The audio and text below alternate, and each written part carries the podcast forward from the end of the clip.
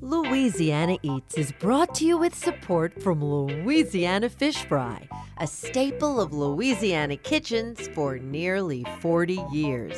Maker of batters, coatings, boils, tartar sauce, cocktail sauce, and more. Louisiana Fish Fry, because life needs Louisiana flavor.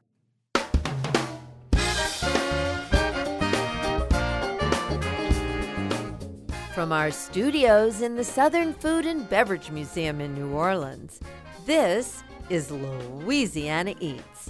I'm Poppy Tooker. Each July, Tales of the Cocktail brings cocktail enthusiasts from all over the globe to New Orleans for some hot action. And we don't just mean the summertime heat. On this week's show, we're getting into the spirit of the event with some of the world's most renowned cocktailians. We begin with cocktail industry wonder boy, Dave Wondrich. Dave's reported from the front lines of the craft cocktail movement from its earliest days and is one of the world's top cocktail historians and writers. And when it comes to cocktails, there are few greater influencers than Robert Simonson of the New York Times. Robert reports on the cocktail revolution from the revival of the old fashioned 30 years ago to what's on the horizon. And finally, we talk with a man who's got whiskey in his blood Bulleit Bourbon founder Tom Bulleit. He explains what propelled him to bite the bullet and pursue a full time career in whiskey. We're wetting our whistle with wizards of the cocktail world on this week's Louisiana Eats.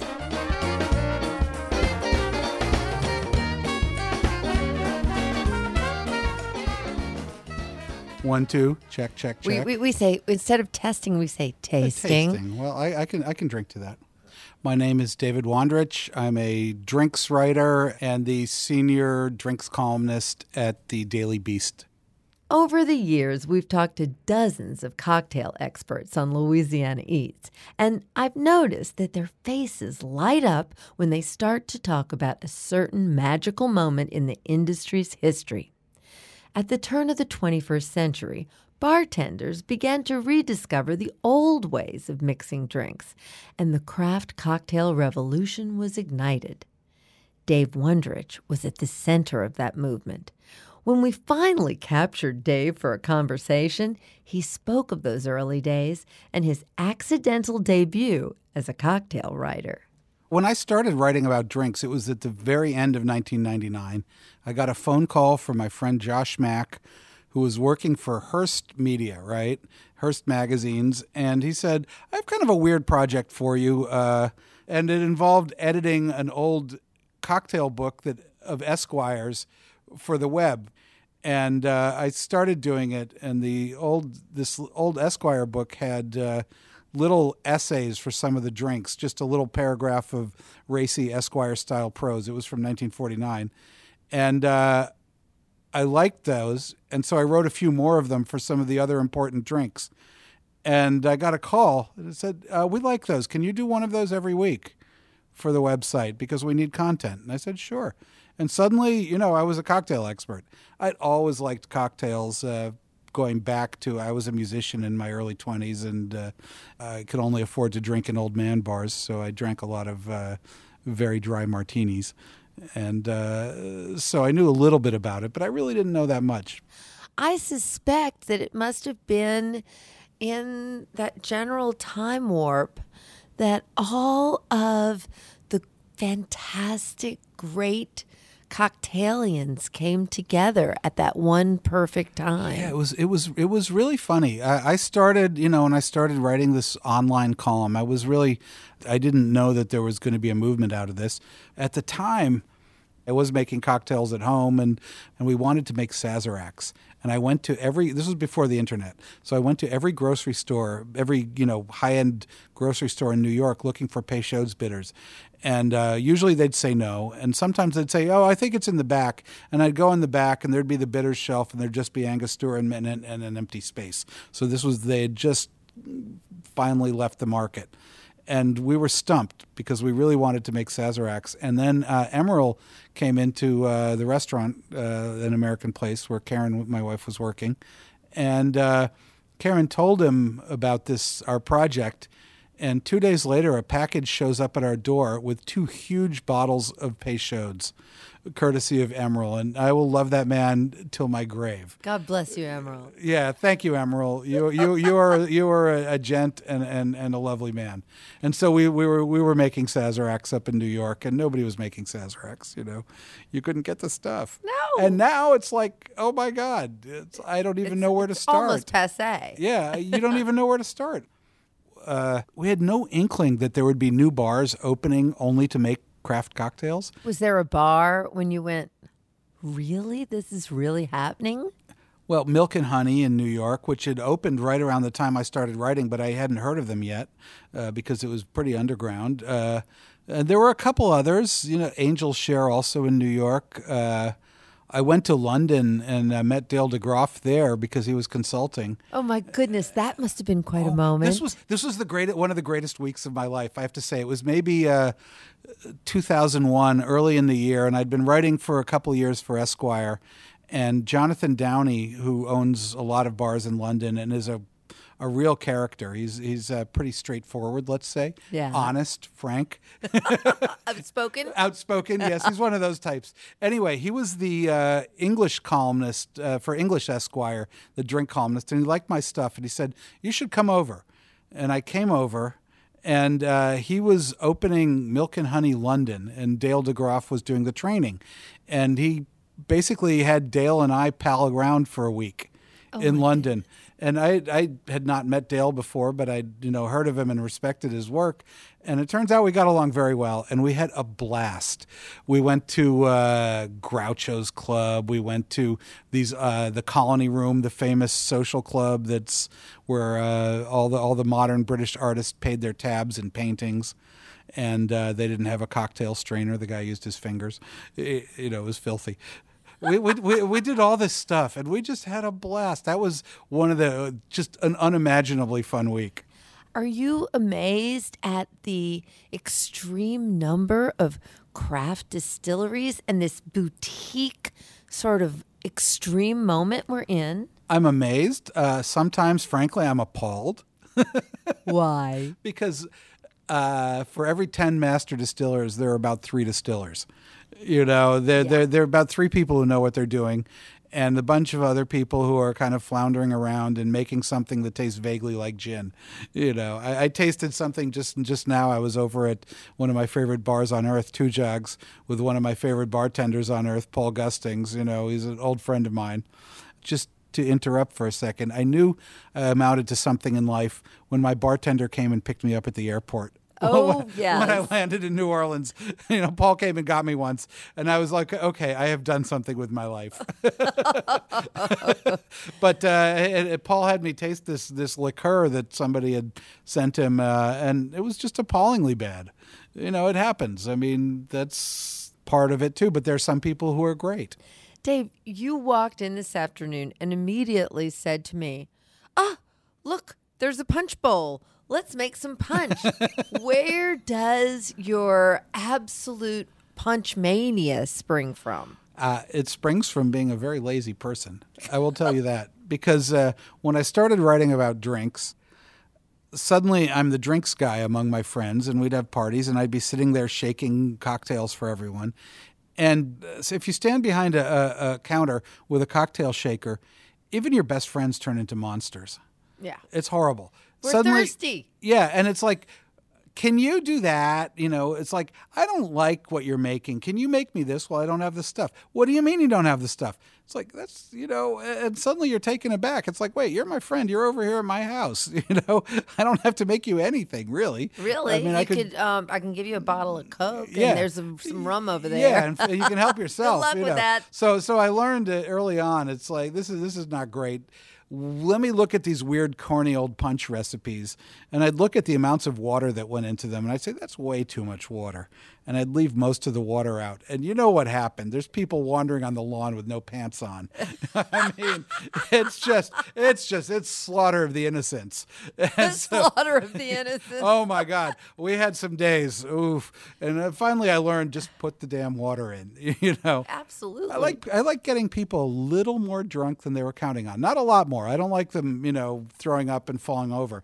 But I like people suddenly to be just a little more tipsy than they thought because that's when that's when the real fun starts. It's in that area right there. That you know? golden moment. Yeah, that golden moment when, when everybody's just suddenly like, "Woo, this is fun." Absolutely. and you know, I, it's a little bit of chaos that I enjoy. And I, uh, as I understand it, you've taken to talking about drinking like a pirate. So, how do you drink like a pirate, Dave? What's well, up with you and the pirates? Well, uh, the pirates, what everybody thinks they were just swigging rum out of the bottle. There's there's one uh, record of a pirate ship capturing a uh, Anglican priest on board, and they pressed the priest into service to be their punch maker. They drank punch thank you very much. You know, they they pirates tried to do the best of everything when they could get it. You know, and, and raw rum, okay, but we can drink punch. You know, we can we can take sugar from people and limes from people just as easily as we could take casks of rum. And wouldn't we rather have punch? You know. I'm very curious if Dave Wondrich drinks seasonally. I make a lot of Manhattans and things like that in the winter. I, oh, I, I write. I work at home mostly, and I'll always come down at the end of the day from my office and make make mix a cocktail for uh, Karen and me. And and it's I don't usually work from recipes. I just look at what we have, and and it's usually something kind of. Uh, in the martini and Manhattan family, you know, something, some vermouth and uh, some, some, some spirits because it's before dinner and it's a little bit of an aperitif. And uh, in the summer, though, I, I sort of switch to daiquiris and things like that there's always someone who's ready to ask you questions like what would your last meal be? Who would your dining companions be? Dave Wondrich, I would be remiss if I let you out of here without asking you if you could have only one last cocktail on this earth, what would you pick? Well, uh, It's funny. I mean, uh, when when I left my job at Esquire after 17 years, uh, they asked me to do a, an exit column. They asked that question, and uh, I said it would be a sidecar with uh, Gaz Regan uh, at uh, Harry's Bar in Paris. And you know, I'm not going to change that answer. because uh, the first time I was at Harry's, I was with, with, with Gaz, or formerly the artist formerly known as Gary, and he's an old and dear friend of mine. And, and we, we were sitting there, and it's an old bar that was transported from the U.S. So it's it's an old American style cocktail bar, and the sun was slanting in through the little window behind us, and the bar had been polished by hands for over a hundred years, and uh, and the bartender was using a beautiful silver shaker and just shook us up a couple rounds of sidecars, and uh, I don't know, that was the best drink in the world at the time, and uh, you know, I, I would go with that again. This is such a thrill. I've been waiting a long time. Uh, I'm, I'm glad we could do this. Me too. Thank you, Dave. Thank you so much.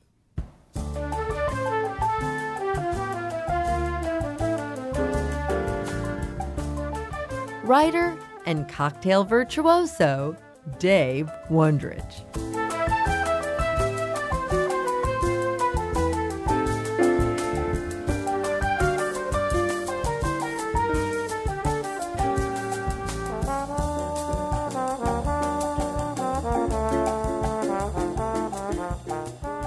My favorite non alcoholic libation? Well, it's something I call Poppy's pink drink. If you're a server in the New Orleans hospitality industry, you may have heard me order one. It's a little complicated. Poppy's pink drink is comprised of cold sparkling water in a stemmed glass, no ice, no fruit, and about a tablespoon of New Orleans' own Peychaud's bitters. Okay, okay. Peychaud's is made with an alcohol base, as are most bitters. But trust me, if you could drink a whole bottle of Peychaud's, I'm still not sure you'd get a buzz. That's not what Poppy's pink drink is about anyway. It's about taste and enjoyment. Even at the nicest cocktail affair, if I'm not imbibing, I still feel like part of the party with my lovely wine glass and its happy pink contents. You can find the recipe in my most recent book, Drag Queen Brunch, and on our website. And one more thing I hate that word mocktail. Please, let's all stop using it. I don't want you mocking on me just because I'm not drinking the high proof stuff. I'm Poppy Tooker, and cocktail bitters can make for some good Louisiana drinks.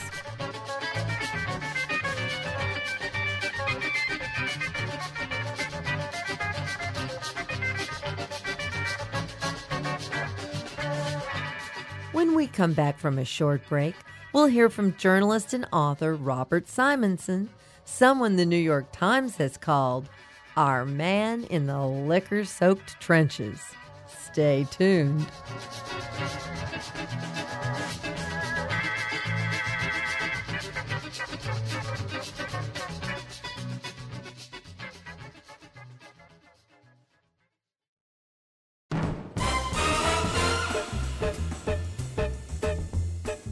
Poppy Tooker, and you're listening to Louisiana Eats, edible content for Louisiana food lovers.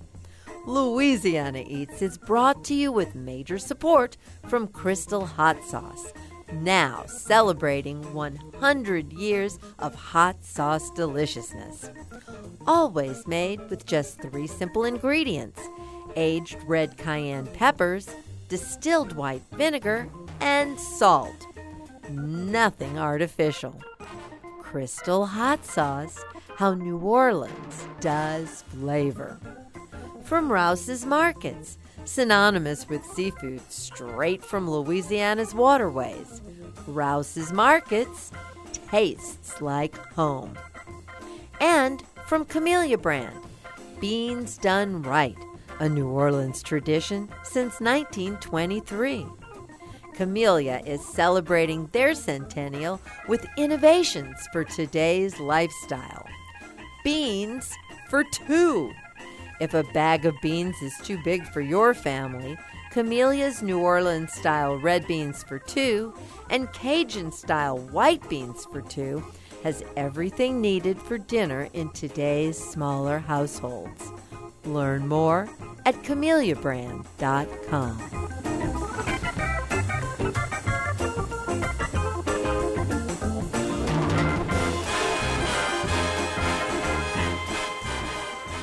Every year at Tales, there's a small faction of people who are neither bartenders nor spirits makers, but they're still major influencers in the industry. Robert Simonson, the cocktail writer for the New York Times, holds a position he virtually invented while witnessing the rebirth of cocktails in the 1990s. Robert brought us back to that moment, a time when classic cocktails like the old fashioned became in fashion in the newly forming world of cocktails. Robert even wrote a book, complete with 50 different recipes devoted exclusively to the old fashioned. To begin, Robert described the time this new golden age of cocktails was emerging. Well, it sort of uh, happened. It was just like a, a few little rivulets in the 80s and 90s that all met around uh, the year 1999 or 2000, then became this mighty river, and now it's an ocean, an ocean of cocktails. One of the interesting things about the movement is that it cropped up almost simultaneously and independently in, in different places like New York and London and Australia. And uh, people were sort of like working in their silos and doing their same things, not realizing that other people were doing them elsewhere. There weren't many books in print about cocktails, good ones anyway. So you had to go to the library or the used bookstores to find things by uh, people like Jerry Thomas and William Schmidt, and um, and you'd study these and you look at these recipes and then try to recreate them. And it, it was hard work. I mean, a lot of these early bartenders were researchers. Um, they had to build their profession back up from scratch because it had been so degraded for so long as a uh, you know a dead end job where you just kind of slung beers and highballs and things like that. In New York, the the main man was a man named Dale DeGroff. Our hero. Yes, yes, we all know Dale DeGroff. Anybody else of that caliber that uh, comes to your mind from the very beginning? Um, the next one to come along, who became, I think, even more influential, was uh, Sasha Petraske. He was the visionary that created Milk and Honey, which um, created the um, modern speakeasy template um, that was copied so many times in so many cities across the world. And he was just a New Yorker, a guy, an iconoclast who didn't like the bars that he saw in his neighborhood of Greenwich Village, and he wanted a place where people could go and have a quiet, dignified, civilized drink, a good drink, and um, and that's what he created. And that's one of the reasons why I wrote the book now. I felt the history, even though the movement is young, it's really only, what, 15, 20, 25 years old, but people have begun to forget. I'd like to ask you why, out of all the cocktails in the world, you decided that the old fashioned was the one that was worthy enough to devote an entire book to. Well, the old fashioned was um, one of the cocktails that was, I believe, resurrected and saved by the cocktail uh, renaissance. Um, I remembered the old fashioned because my mother drank them. I'm from Wisconsin, and a lot of people drink old fashions there. But they drink old fashions there in a very funny way. They do, and they still do. They, That- they drink them with brandy and with the muddled fruit and strange garnishes and soda water and Sprite and all kinds of stuff. Um, the old fashioned was a drink that really stumped mixologists for the longest time. They they knew it was a classic cocktail. They knew they should respect it, but every time they ordered one in a bar, they got this awful soupy, fruity mix that they, they didn't like. And then people like David Wondrich started cracking the old books and realizing, oh, the drink wasn't always made this way. Once upon a time, it was a very simple drink sugar, bitters, uh, bourbon or rye, and uh, just on the rocks. Uh, and once they started making it that way, they realized, oh, yes, okay, here's a respectable drink. Here's a drink I want to serve in my bars. And also, once they started serving it that way, the young people who had forsworn the old fashioned as an old fogey drink and nothing that they would ever pick up started liking it too, because this all coincided and dovetailed nicely with the bourbon and rye renaissance. And one could argue that, um, I mean, it is the Ur cocktail, it is the original cocktail. Uh, and so I thought, okay, that deserves a book. Uh, I didn't think anyone would agree with me, and indeed, a lot of people didn't for the longest time. I had the idea for three years before somebody said, okay, we'll let you write that book. Would you give me the evolution of how that drink changed from the earliest recipes that you could find and the version from the 1950s? Mm-hmm. Take take us down that path. So in the early 1800s, the first half of the 19th century, it was mainly it was just called the whiskey cocktail. I mean, the full name of the drink is the old-fashioned whiskey cocktail, and that's why we call it an old-fashioned, which is really just an adjective. We're just like saying an adjective. May I have an adjective, please? Um, it's like Jeopardy. No, wait. Who, Wait. who asked for adjectives? I don't know. I forget which game show. A man walks into a bar and says, "Fix me an adjective." Yes. So, right. Here's an old fashioned. You can put your noun after that. Um, so, a whiskey cocktail was whiskey, uh, bitters, sugar, water. Um, and it was originally served up, meaning it wasn't on the rocks. Um, and uh, probably um, room temperature sometimes. And it was like a morning drink. It was what they called an eye opener, which was a very wide category back then that like men would wake up and they'd go to the bar before they went to work and so you get a whiskey cocktail very simple drink so then when you get to the 1870s uh, bartenders get more toys to play with Uh, liqueurs come from Europe, things like chartreuse and maraschino liqueur. Vermouth arrives. That creates a very big splash in the cocktail world. So they started creating what they thought were improved whiskey cocktails. Whiskey cocktails with a little bit of this and a little bit of that. And this, of course, gets the old schools back up. And so they start asking for an old fashioned whiskey cocktail. Give it to me the old fashioned way. And so then you get this kind of like retro movement where they're getting the simple whiskey cocktail back, only it's not the same anymore. It's not made with sugar anymore. It's made with simple syrup. It's not served up. It's served on the rocks because it's it's uh, the end of the 19th century. It's the Gilded Age. We have fabulous saloons, and people are more leisurely in their drinking, so they can just sip that old fashioned rather than knocking it back. Um, so you had like two competing old fashions for a while. You had the classic old fashioned, and then you had these souped up ones. Early 20th century, you started to see introduction of fruit, but the fruit is usually on top as a garnish. And then, of course, we get prohibition, and everything goes black, everything goes dark, and everyone forgets everything. When we get on the other end of that tunnel, um, the old fashioned is a drink that everyone remembers, but now it's being made differently. Now the muddled fruit is coming in. They muddle the fruit and they pour in the whiskey. It's still on the rocks. There may maybe a little soda water on top. It's kind of, I don't know, an adulterated version of the original cocktail. Nobody really knows why that happened. Uh, they may have started adding fruit in the prohibition to mask the taste of bad liquor. Mm. They may have started adding fruit because, uh, strangely enough, after prohibition, old fashioned was thought of as a woman's drink. They liked it because it was sweet. Um, and this is when women could start to drink in public because of prohibition. They could now go to bars, and nobody would think badly of them. So um, that that version dominated uh, the the muddled fruit version really until the dawn of the 21st century when the young, brave new mixologists discovered the old versions and brought that back. But of course, the muddled version is the version that you see most often in regular bars still. I would like to hear from you, Robert, about where you believe New Orleans is placed in the geography of cocktails. Uh, New Orleans is a special case uh, because it is a city that never forgot the cocktail, and it never stopped embracing the cocktail. Uh, very few places on the planet have invented as many classic cocktails as New Orleans. But I think uh, by the time the cocktail revolution came around, uh, New Orleans was a bit set in its ways. Um, they had been drinking the same things the same way for a very long time, and those things were very good, but they were not moving forward. Katrina was a huge influencer in the cocktail movement because what happened is it displaced everybody. And a lot of the important people, they went up to Chicago, they went to Seattle, they went to New York, and they saw what was going on there in terms of bars and cocktails. And when they came back, and most of them did come back, they come back with ideas.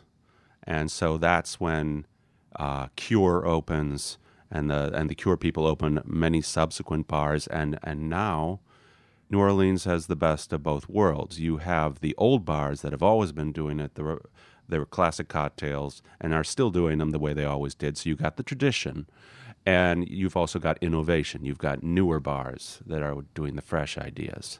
So I feel that's uh, that's its role right now. How did you become a drinks writer? Well, when I first came down to Tales of the Cocktail, my first year was 2006. I was writing about wine. Um, and I met Anne uh, Tuennerman, then Anne Rogers, um, by accident in New York at a uh, at a pop up Illy coffee cafe that she was helping to promote. And she just, uh, I wrote a story about the pop up cafe, and she said, Come down to New Orleans. I do this little cocktail thing. and I had never been to New Orleans, and I thought, hmm, good excuse to go to New Orleans finally. And I came down here and realized this there was this world of spirits producers, uh, cocktail bartenders, cocktail bar owners, and that they were all very passionate and they were all very excited about the prospects of their industry and they're also very colorful. And uh, wine people are many things, but they're not particularly colorful. mm-hmm. And I thought, this this is interesting. Perhaps I could write about this. And I decided to shift my focus um, because I saw at that moment that a new profession had been uh, invented, and that was the cocktail writer, which hadn't existed. There were just a few examples, uh, people like David Wondrich, who were writing steadily about cocktails and spirits. But um, I saw that the newspapers and magazines were interested in this new movement, and they needed people to write about it uh, who knew what they were talking about. So I was, you know, right place at the right time. Is there something incredibly memorable that you've learned here? The first tales I went to, one of the first seminars I went to was with a guy named Ted Breaux. And this was when absinthe was still illegal and you couldn't get any. And he had absinthe. And we sat there and, and we drank absinthe and had an absinthe drip. And, and he talked about it. And I just thought, how is this possible? It's like, how did he get this stuff? Shouldn't the police be coming? Um, and so that was an eye opener. That was particularly memorable, but I've had many experiences like that since. Robert, thank you so much for taking time out of your busy schedule to sit down and have this leisurely conversation. I, I It's my enjoyed it. pleasure. Thank you so much. Thanks for having me.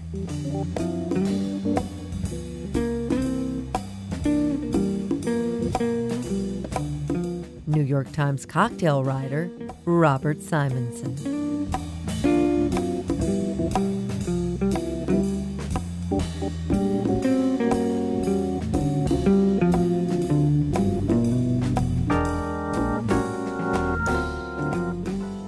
What is a Pousse Cafe?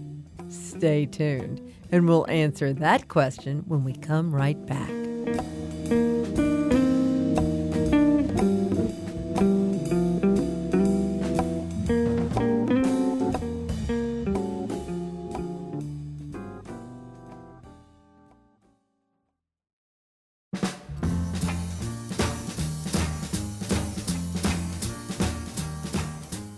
Poppy Tooker, and you're listening to Louisiana Eats, edible content for Louisiana food lovers.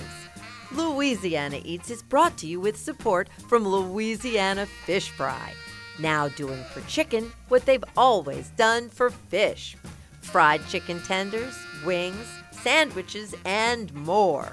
Louisiana Fish Fry has you covered with a mix specially for chicken. Louisiana Fish Fry, because life needs Louisiana flavor. And from the St. Tammany Parish Tourist Commission. Plan to stay, play, and get away on the Louisiana North Shore this summer. Discover the bounty of the bayou and rich culture from award winning chefs, soulful mom and pop restaurants, extraordinary bakers, and creative mixologists.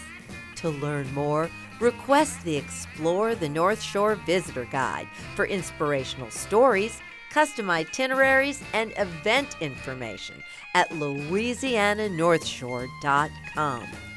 St. Tammany Parish, 40 minutes from New Orleans French Quarter and a world away.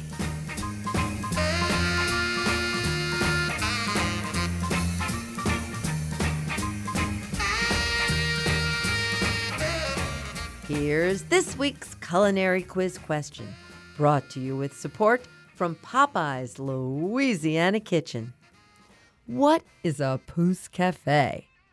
A Pousse Cafe is an elaborate drink that's a throwback to the 19th century, something that hasn't quite made its way back into modern cocktail culture. It consists of 10 or 12 layers of liqueur, each a different color, stacked carefully, one on top of the other, creating a magical rainbow effect. Originally, it even had its own stemmed glass. Again, something you're not likely to see anytime soon. The layered effect is created when the bartender gently pours each liqueur over the back of a spoon. The flavors vary, but often include grenadine, maraschino liqueur, creme de menthe, creme de violette, yellow chartreuse, and brandy. The important thing a bartender has to know is the viscosity of each, because that's how you get the floating trick to occur. If you grew up in the New Orleans of the 60s and 70s, it's a good guess you remember Nick's original Big Train Bar on Tulane Avenue. Nick's had actually been in existence since 1918, first as a neighborhood grocery that began selling liquor after Prohibition. Proprietor Nick Castrogiovanni was famous for his Pousse Cafe and claimed to hold the world's record for most layers, having once poured 32 different liqueurs into the pony glasses he preferred. Nick's rebuilt after Hurricane Betsy in 1965, but didn't make it back after Katrina. Good news, though. Nick's Big Train Bar purportedly is coming back to Tulane Avenue. So get ready to belly up to the bar and order a Pousse Cafe. I'm Poppy Tooker, and a Pousse Cafe makes for good Louisiana drinks. Big train, make that whistle sigh. Big train, make that whistle cry. Big train, don't you tell me a lie. Big train, why'd you ever say goodbye? I am Tom Bulleit. I am the founder of Bulleit Bourbon. If you've ever considered a career change, you've no doubt heard the same advice. Don't quit your day job till you've got something else lined up. 30 years ago, Tom Bulleit was a lawyer with dreams of becoming an entrepreneur. Well, as I tell young entrepreneurs, if you have a successful business, you're an entrepreneur. If you're not, I probably can't say what you are. Uh, it would be inappropriate. So people will say, Well, how do I be an entrepreneur? And I say, Well, marry someone with a good job. That someone happened to be Betsy, his wife, since 1987. Not long after their nuptials, Tom was able to make the move from practicing law to distilling Bulleit bourbon. And thanks to its quick rise in popularity, he hasn't looked back since. Today, you can find Bulleit's iconic canteen shaped bottles in bars all over the world. When we spoke with Tom, he explained what propelled him to bite the bullet and pursue a full time career in whiskey. I think it all began when I was working between school terms. I would work either for family or for friends or in, in Louisville or Bardstown at the distilleries and really fell in love with the business at that point. Always wanted to do it. And after I finished the University of Kentucky, after some years, my father, who went to Notre Dame, uh, said to me, Tom, your undergraduate work has been abysmal. And it was so abysmal, I didn't know what the word meant. I said, Thanks, Dad. Uh, I, I, said, I'm, I'm going to be a master distiller. He said, You'll be going in the military like everyone else, and then you will be a lawyer. And I thought, Well, that's pretty interesting. So, after some training, corps school, field medical school, I'm off to Vietnam with the 1st Marine Division in 1967 68. Wow. And how did that shape your future?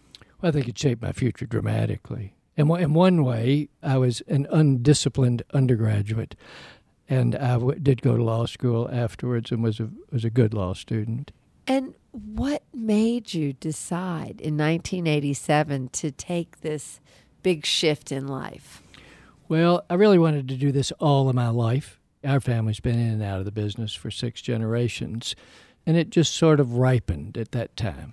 Tell me a little bit about how you learned about your great great grandfather, how that inspired you, and who Augustus Bulleit really was. We know some about him. A lot of the history is oral history. We know that he immigrated from France, came to New Orleans here in the early 1800s, lived here for a while, and then traveled up the Mississippi and the Ohio rivers to the Louisville area of Kentucky, distilled between maybe 1830 and 1860. And then ultimately, maybe a couple times a year, he would bring barrels down those rivers. Of course, he spoke French and had commercial contacts here. And would sell, age it by the mile. I guess when he got it here, they would sell it, and then travel back to Kentucky, which would have been a very arduous journey during yes. that period of our history. And, and in 1860, he did not return. He yes. came to New Orleans, but he didn't make it back. We don't know how far he made it. He could have made it to Memphis, could have made it to Natchez, could have turned the wrong way and gone to St. Louis. We, we, you know, you just don't know. But we know he didn't return. And he had five children. I am descended of one of those children, John Joseph, descendant of one of those children, and passed down from Augustus to John Joseph to F.A., my grandfather, Francis Aim, Aim Bulleit. Needless to say, that did not survive to the next generation. Thomas, my father, and then Thomas, me, and the kids, so six generations. If one was to drink Bulleit bourbon today, what might they taste of your great great grandfather in it? Well, I think what they would taste is that it is bourbon. I think the bourbons would have been similar. Particularly, we, we make a cast strength bourbon, which is barrel strength. And his bourbon would have been like that. It would it would not have been anywhere near as sophisticated. Obviously, he would not have been able to control that. Would have been a similar process, but he would not have been able to control the process like we can today, and control the consistency. But I think it would have. He would have used similar grains. He would not have aged it very long. Uh, the color would have come from the barrel, the same thing. They would have been charred because they may have shipped fish to Kentucky, and they would burn that out. Those, those really the containers, the shipping containers of that era were barrels. I would presume that ours would be tastier, shall I say. Tom, what is your favorite way to drink your whiskey? My dad and I would probably drink, sit on the patio. He would laid a laid a stone patio in the back of the house. That's when back in the era when dads knew how to do things. I don't. We, we would sit there and maybe um, have bourbon on the rocks. Water is to whiskey as oxygen is to wine. Ice, the same thing. Just going to open it up. Mother would drink a highball, which is add water to the bourbon and, and on the rocks. My aunt was a Catholic nun. She drank it straight. I guess she gave her gave herself a dispensation. I guess I don't know.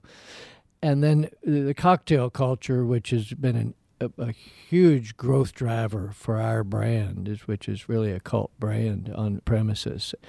I've probably tried thousands of cocktails over the years, and, and I've never had one that I didn't think was tasted good and was well made.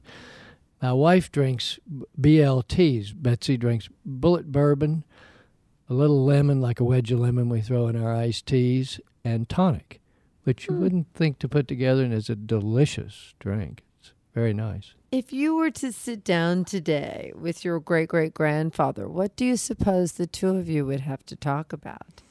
Well, I think we. I would ask him. I would say, "Wh- "Why didn't you come home?"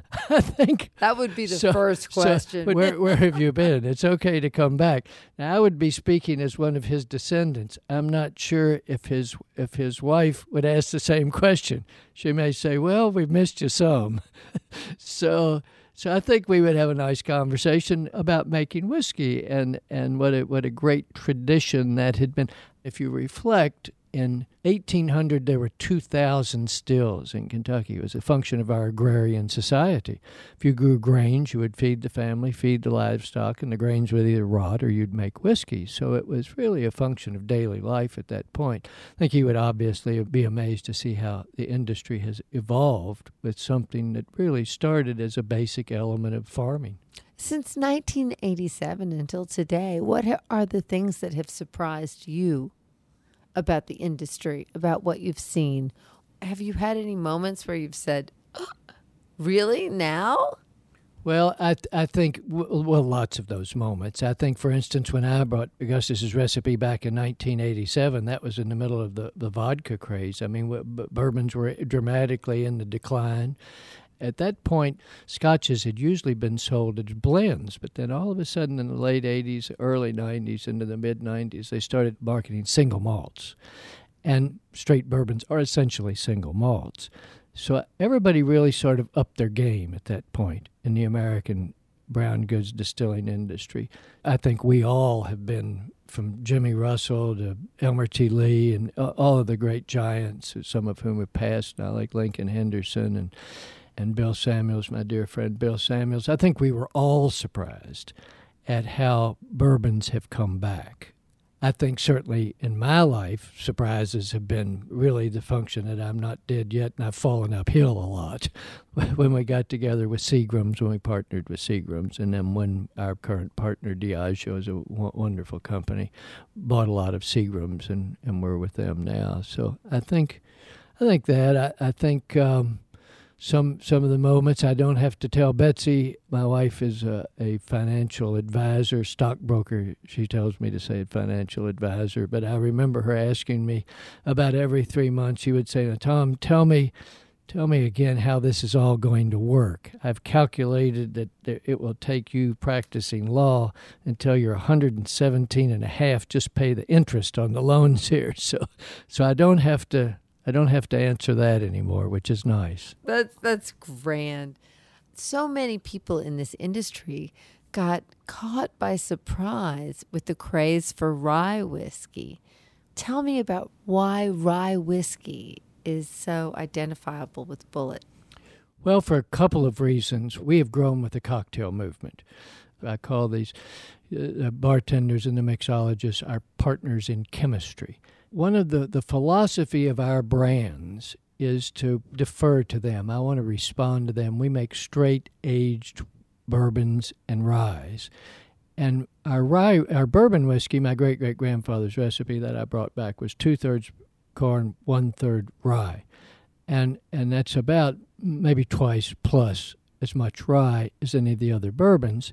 So our San Francisco bartenders loved that product, and they said, Tom, we see rye coming on because a lot of the old cocktails call for rye whiskey. You've got a big footprint in your bourbon with the rye recipe. Why don't why don't you bring us a full rye? And uh, that's exactly what we did. We started early on, and then in 2011 brought out our, our rye whiskey, uh, which is 95% rye, 5% malted barley. It's a great well, now it has become the, really the definitive product in in the category. I think we have maybe a half, maybe a fifty percent market share. The turn of the century, two thousand three, four, five. We we started that project very seriously. It was almost like a hot tip from the bartenders, and, and made made a good amount of ryes. So we were, and I think that certainly attributes to some of our growth. We're, we're able to stay in stock, and and uh, and and it's a great product at a good price.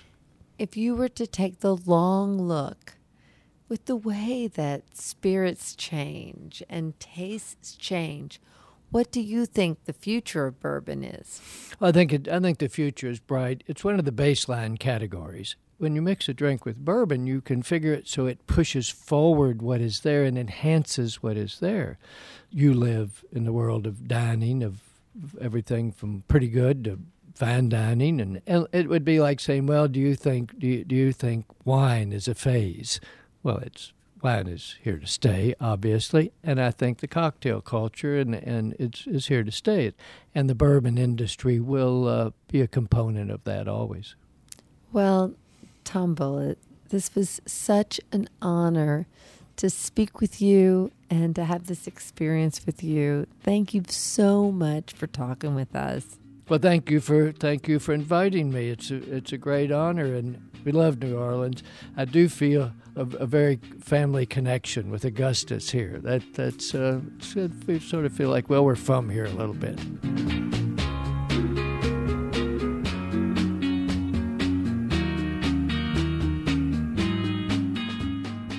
Tom Bulleit, founder of Bulleit Bourbon.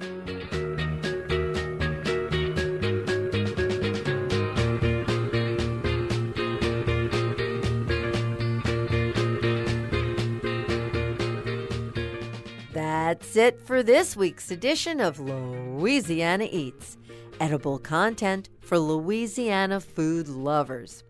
Catch up on previous editions of Louisiana Eats on poppytooker.com, where over a decade of Louisiana Eats is available for pod and webcasting, along with recipes and cooking class videos, too.